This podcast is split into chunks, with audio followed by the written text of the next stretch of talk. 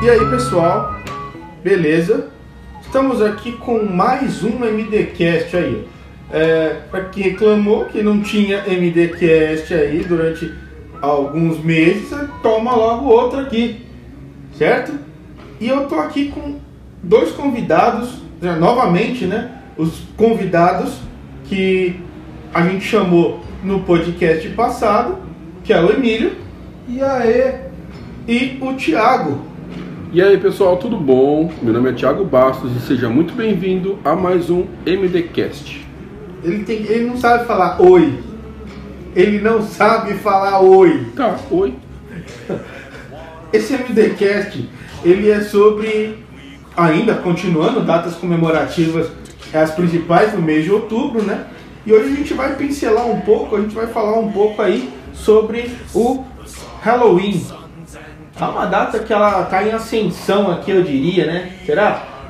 Será que é isso? Acho que nos últimos 15 anos ele ganhou uma força que na nossa época não tinha, né? É, bem por aí. É. E a gente vai comentar um pouco sobre esse Halloween e algumas datas aí, talvez, tá? Solta a vinheta aí, vai. Eu não conheci o outro mundo por querer.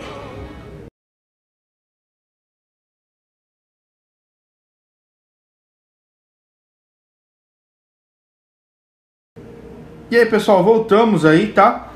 Tem uma curiosidade sobre o Halloween que ela é muito interessante. Aqui no Brasil, acredito que muita gente acredita que o Halloween ele é um feriado originário dos Estados Unidos. E não é, ele é um feriado originário do Reino Unido. Ele é um feriado que lá, para eles, tem o nome de All Hallows Eve, que quer dizer Hallow, né? Hallow quer dizer o santo, né, numa língua antiga, e Eve, que quer dizer o antecessor. Esse feriado ele é comemorado dia 31 de outubro. E como dia 1º é dia de todos os santos, ele já vem com esse nome anterior ao santo, que é All Hallows Eve, anterior a todos os santos. Interessante. Então ele é muito legal essa comemoração, né? É muito interessante isso, né? Isso data lá do século XVI, tá? Isso já é bem velho, né? Uma outra coisa interessante para se falar é o seguinte, que esse feriado nos Estados Unidos, que é onde tem toda essa cara, que famoso Jack-o'-lantern, ou seja, cabeça de abóbora, pedir doces, essa coisa toda, ele é basicamente chamado de o Dia das Bruxas, né? E esse feriado, ele popularizou aqui, mas lá ele é um feriado de Samhain, né? É comemorado dia de Samhain, que é o Rei dos Mortos. Isso é muito interessante. Mas saber o que seria esse rei? Sabe quem é esse cara aí? Sei sim, mas eu não vou falar nesse podcast. Eu falo num próximo podcast, se vocês quiserem, eu posso falar um pouco do que seria esse Rei dos Mortos, tá? A gente fala sobre esse tipo de coisa aí. Bom, Halloween. Eu vou dizer que eu não sou uma pessoa que é tão chegado na data. Eu acho que se eu puder fazer uma comparação, como está hoje, como ele acontece hoje, para mim, se eu for comparar com outros feriados brasileiros, né, eu acho ele mais interessante em termos de estética. Né? Ah, é legal, né, cara? Você vê tudo enfeitado com luz, abóbora, essas coisas, é legal, né? Sim, sim, ele tem uma pegada, o famoso design do negócio, que é muito mais interessante, né? Eu acho que o Halloween, cara, ele tem uma coisa que ele vende-se muito, né? No Halloween. Ele vende-se muito. Fazendo um link com o Dia das Crianças, que são feriados próximos, né? Já que o Dia das Crianças a gente comemora aqui, como vocês ouviram no podcast passado, a gente comemora aqui dia 12 de novembro. Outubro. Dia 12 de outubro. Desculpa, gente, que é 12 de novembro é meu aniversário. Então, dia 12 de outubro a gente comemora o Dia das Crianças e o dia 31 de outubro a gente comemora o Halloween. Então, são datas comemorativas que são muito vendidas, né? Ah, sim, você meio que engata uma data comemorativa na outra, né? Porque você vê que uma é brinquedo, né, que você vende e tudo mais, e outra a parte de doces, né, que a gente meio que importou essa tradição dos Estados Unidos de se pedir doces, se fantasiar. Não é tão forte assim como é lá, mas uma boa parte de, por exemplo, em prédio, né, o pessoal que mora em prédio, condomínio, né? Condomínio é bem comum as crianças pedirem e usar o famoso gostosura da travessura, né? É. E isso, como eu disse, é uma data que as indústrias elas ganham muito dinheiro com essas datas, não é? É, data comemorativa basicamente tem isso, Natal, Dia das Mães, Dia dos Pais, ela tem toda essa... você fomentar o mercado, né? Sabe o que eu acho que ajudou a trazer o Halloween aqui pro Brasil? Com certeza foram os filmes. Ah, sim, sem dúvida. Sim. Muito forte. O filme daquelas três bruxas, lembra? Sim. Vários seriados acabam abordando. Escolas de inglês também. Sim. Eles trabalham muito o Halloween. A gente absorve muito da cultura americana, né? O engraçado é que o Thanksgiving a gente não absorve, que o Dia de Ação de Graças, né? É verdade. Né? Que na minha opinião, é bem mais interessante nesse sentido. Hoje em dia, faria muito mais... teve muito mais apelo de unir a família, mas, bom, esse é outro assunto. Agora, falando do Halloween, de fato, a gente foi bombardeado. E a globalização, a famosa globalização, que hoje em dia nem muito tem muito o que dizer. Na nossa época era o assunto do momento, a globalização, que o mundo está conectado. Hoje em dia a gente vive a globalização. Na nossa época ela estava acontecendo. Então muito do conteúdo americano acabou sendo absorvido pela gente por causa dos filmes, das séries. Se fosse na época, hoje em dia... o grande forte fosse a China, né, como é o mercado de hoje, daqui um tempo, sei lá, daqui 100 anos, talvez a China, muito da cultura chinesa venha ganhar o mundo, né? Eu percebo que, por exemplo, época de Natal, você via muito enfeite de azevinho nos lugares, você via muita luzinha, muita coisa enfeitada. Hoje eu vejo coisas enfeitadas, mas num volume muito menor. Me deixa muito triste isso aí. Mas o Halloween, cara, nossa, você vê um monstro pra todo lado, você vê morcego pra todo lado pendurado. É legal? É legal pra caramba. Mas eu percebo que ele tá mais forte hoje, por exemplo, em estética do que o Natal. E se lembra as propagandas de Natal que tinha, cara? Sim. Eram coisas... A Coca-Cola era umas... Para mim, as mais empolgantes, assim, as mais interessantes de Natal. Sim, sim. Mas eu acho que a indústria, ela procura carne nova. E o Halloween foi um prato cheio para pensar em muitas coisas. E ainda está sendo. Assim como pode aparecer outras, né? O Natal, ele ainda continua sendo muito forte em termos... Hoje o pessoal entende Natal, presente, beber. É consumo, né? É isso, consumir.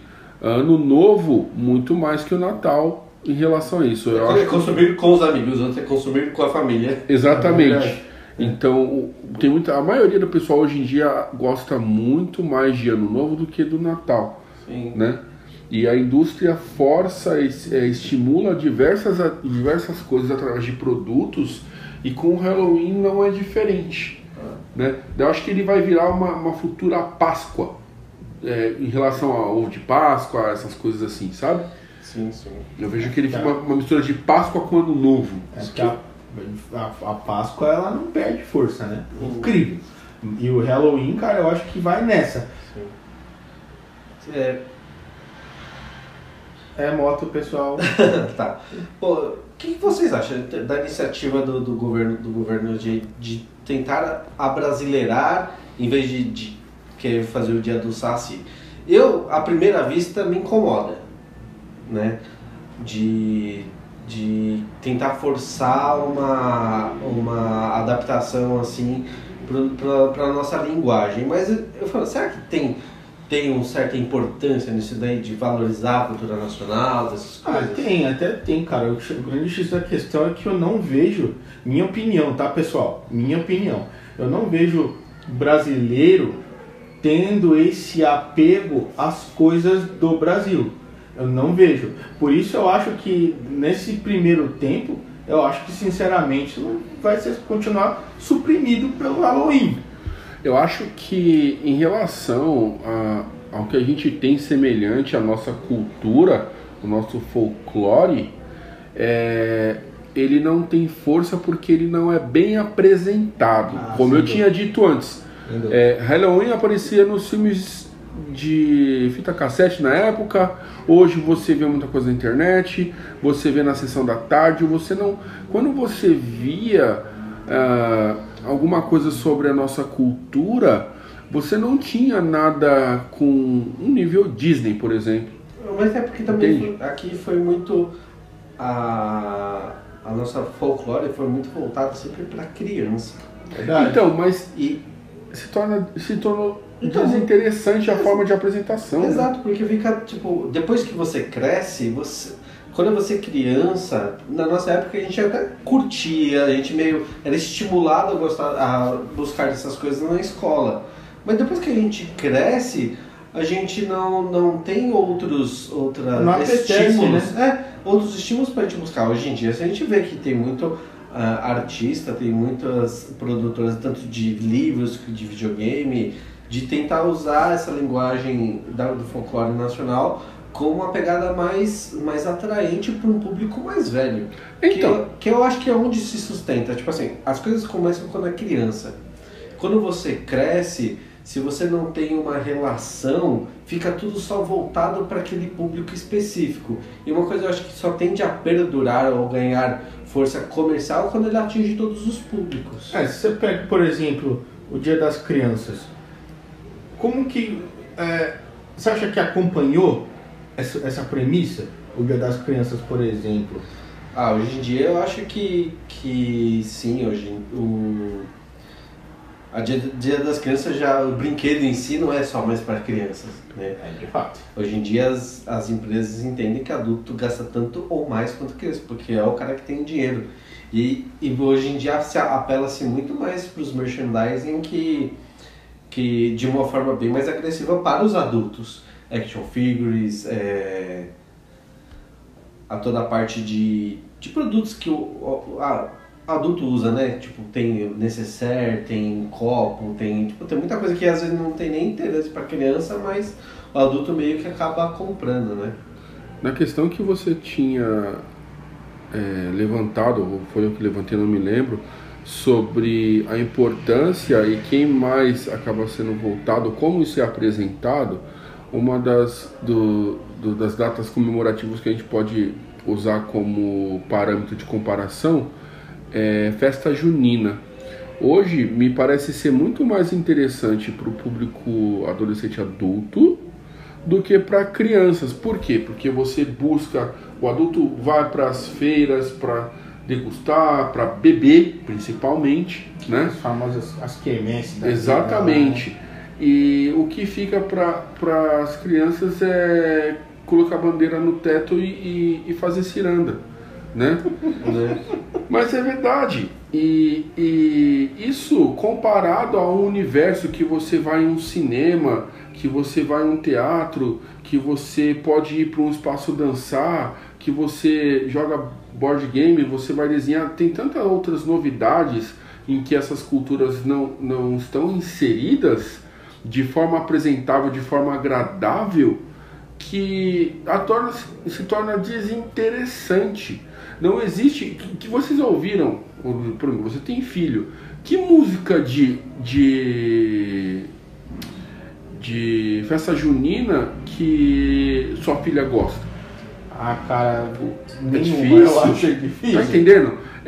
Me fala aí, qual foi a última vez que a gente foi apresentado e teve um incentivo maior de um trabalho relacionado a folclore brasileiro. Hoje você tem pessoas empurrando isso.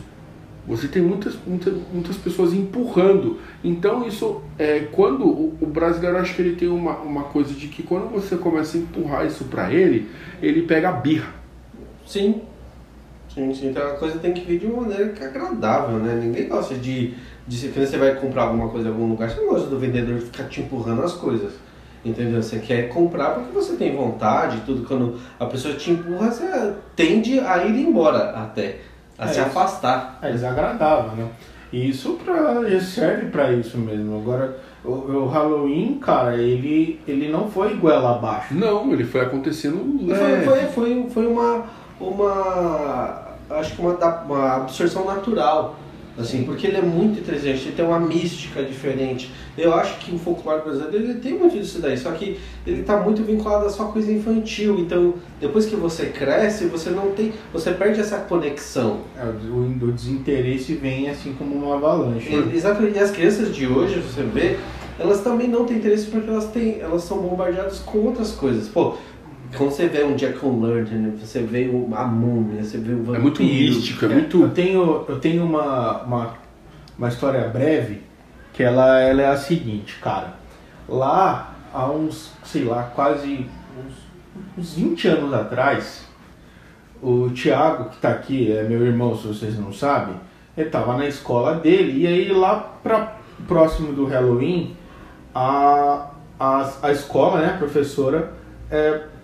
passou um filme para as crianças e ela passou A Lenda do Cavaleiro Sem Cabeça, que é uma das lendas carro-chefe do Halloween, mas é um filme lá com Johnny Depp, né, essa coisa toda.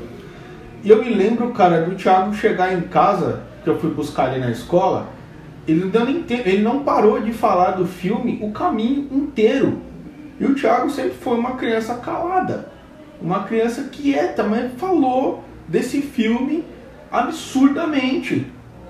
Falei, meu Deus do céu, que filme que é esse, cara? Que te deixou assim, empolgado a falar do filme, a explicar do filme, a contar o enredo do filme, porque foi interessantíssimo. Sim. Mas eu não lembro do Thiago falando de folclore pra mim.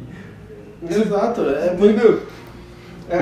A gente depois, por exemplo, assim, por que eu acho que acaba perdendo força? Porque quando a gente é adolescente, qualquer época da adolescência, dos anos 90, você não gosta de ser associado a coisas infantis. E quando o folclore, como ele está muito conectado às coisas infantis, você não quer, você rejeita isso. Uma das coisas... Agora, quando, se o governo, se as indústrias abraçassem o folclore nacional e trouxessem coisas, apresentassem de forma interessante... com uma nova pegada, com coisas que os adultos pudessem se relacionar, eu acho que perduraria e você teria um mercado muito mais voltado para querer consumir esse tipo de conteúdo, né? De fato, é uma saída que seria interessante para a própria cultura, eu diria. E eu posso dizer, tem tantas lendas, coisas do folclore brasileiro que são interessantes e não tem uma apresentação como o Jack-o'-lantern. Por exemplo, tem, brevemente dizendo aqui, tem contos de terror que ainda assim faz muito sucesso, né? Que, por exemplo, comum do Saci, né? Histórias de rapaz que está voltando de festa e vê uma criatura correndo no bambuzal. São histórias que eles contam como reais, né? Juro que vi, por exemplo. Juro que vi. Essas animações, né? São animações esplêndidas que deveriam passar em sessão da tarde, por exemplo. Sim. Né? Se deveriam passar em escolas. Existem muitos festivais, mas hoje é muito fechado. E eu sei que, por exemplo, no Brasil hoje, quando tem uma celebridade ou uma figura pública que ele acaba voltando o seu trabalho para essa questão da cultura, mas com o teor de apresentar, não de empurrar, como acontece com muitos filmes brasileiros. mas sim de mostrar aquele ambiente, nossa, com certeza acaba aderindo, mas falta olhar da parte de quem mexe com cultura. E eu posso dizer isso até mesmo de ilustrador, cartunista, né? É muito fácil ficar voltando só para o assunto do, né, que tá se vitimizando, exatamente, né? A única coisa que o pessoal abraça hoje em dia que eu vejo que fala muito desse conteúdo nacional acaba sendo política. É muito triste. É muito ruim isso, né, cara? Porque você tem... E aí a gente acaba aderindo a uma cultura que não era nossa, passou a ser, que é o Halloween. Eu, sinceramente, acho muito bacana, sim, mas passou a ser porque, sinceramente, é muito melhor apresentado do que a nossa própria. Exato. Eu acho que uma das coisas que a gente, como brasileiro, a gente tem que parar de se vitimizar. Ai, tadinho de mim, tanto em qualquer coisa, mano. Quadrinho, cinema. Parar de se vitimizar e fazer. Vídeo, as pessoas brasileiras têm interesse sim em coisas nacionais, desde que seja interessante o suficiente para você ir atrás. Vídeo Tropa de Elite. Tropa de Elite, Dois Coelhos. Exato, tipo assim, é que esse Tropa de Elite eu tô frisando porque foi uma que, apesar de usar uma boa temática brasileira social e tudo, ela tem uma pegada diferente. É, tem muita ficção ali, né? Exato. É Águas Negras, por exemplo. Pô, muito bom, terror. Teve o Bacurau aí. Bacurau tá fazendo um sucesso. Embora eu não goste, e eu tenho que entender que é bem feito, mas ainda tá na linha do clichê do brasileiro, o Auto da Comparecida. Realmente sim. É muito bem feito. Muito legal, né? Cara, eu gosto bastante, mano. Eu absorvo a proposta, né? É bem folclore aqui, né? Exatamente. Bem folclore. Entendeu? Tem excelentes atuações ali. Então, tu viu como foi melhor apresentado? Um cara que não gosta do negócio simpatizou e consegue compreender o quanto aquilo é bom. Exatamente. Então, tem muito... A gente fica, porque lá de fora, tem que boicotar, porque não tem como, mano. A gente tá sendo bombardeado isso o tempo todo. Então, faz melhor o que é nosso, né? Para que as pessoas se tenham interesse. Pô, a gente fala da música brasileira. Pô, lá no Japão, por exemplo, o pessoal toca bossa nova até hoje, velho. Aqui mal se fala. Quer ver uma coisa que é bem distante e tá cravando na cultura do brasileiro, embora não seja uma questão do feriado, mas é música coreana, que nem o K-pop. Tá tocando na rádio. O brasileiro, ele tem receptividade a várias outras coisas. Exato, né? Então, apresenta direito, para de ficar chorando e entende como funciona a cabeça do consumidor para ele absorver isso daí. Não tenta empurrar, ninguém vai querer, querer se entreter com essas coisas de forma... É para relaxar, né, mano? Você não quer... Exatamente. Bem, Thiago, dá o teu recado, cara. Bom, pessoal... Esse podcast aqui, ele está fazendo parte de um conjunto maior, que é a nossa página do MD Sketch Club. Então, junto aqui na página, você vai poder ver algumas curiosidades e acompanha a nossa galeria. Eu, Ulisses, o Emílio e outros professores aqui, né, junto em conjunto com outras pessoas também, produzimos algumas ilustrações e o nosso tema são monstros e terror. Né? Para comemorar exatamente, para comemorar. Então, sempre que você vê um podcast, já vai poder olhar a nossa matéria, mesmo que ela seja o assunto principal, tem mais um pouquinho aí, né? Apresentando sobre curiosidades e a questão da galeria. Então, acompanha, indica para quem gosta, para você que gosta dessa questão inteira aí. Vai ser muito legal, muito bacana e você vai poder aproveitar esse conteúdo. Não paga nada. Não esqueça de seguir a gente nas redes sociais, dá aquele joinha, taca o dedo no joinha, é a melhor coisa porque ajuda a divulgar o canal, a fortalecer e para que a gente continue trazendo coisas boas aqui, né? É interessante. Não esquece, no dia 30 de novembro, do evento Draw Party, né?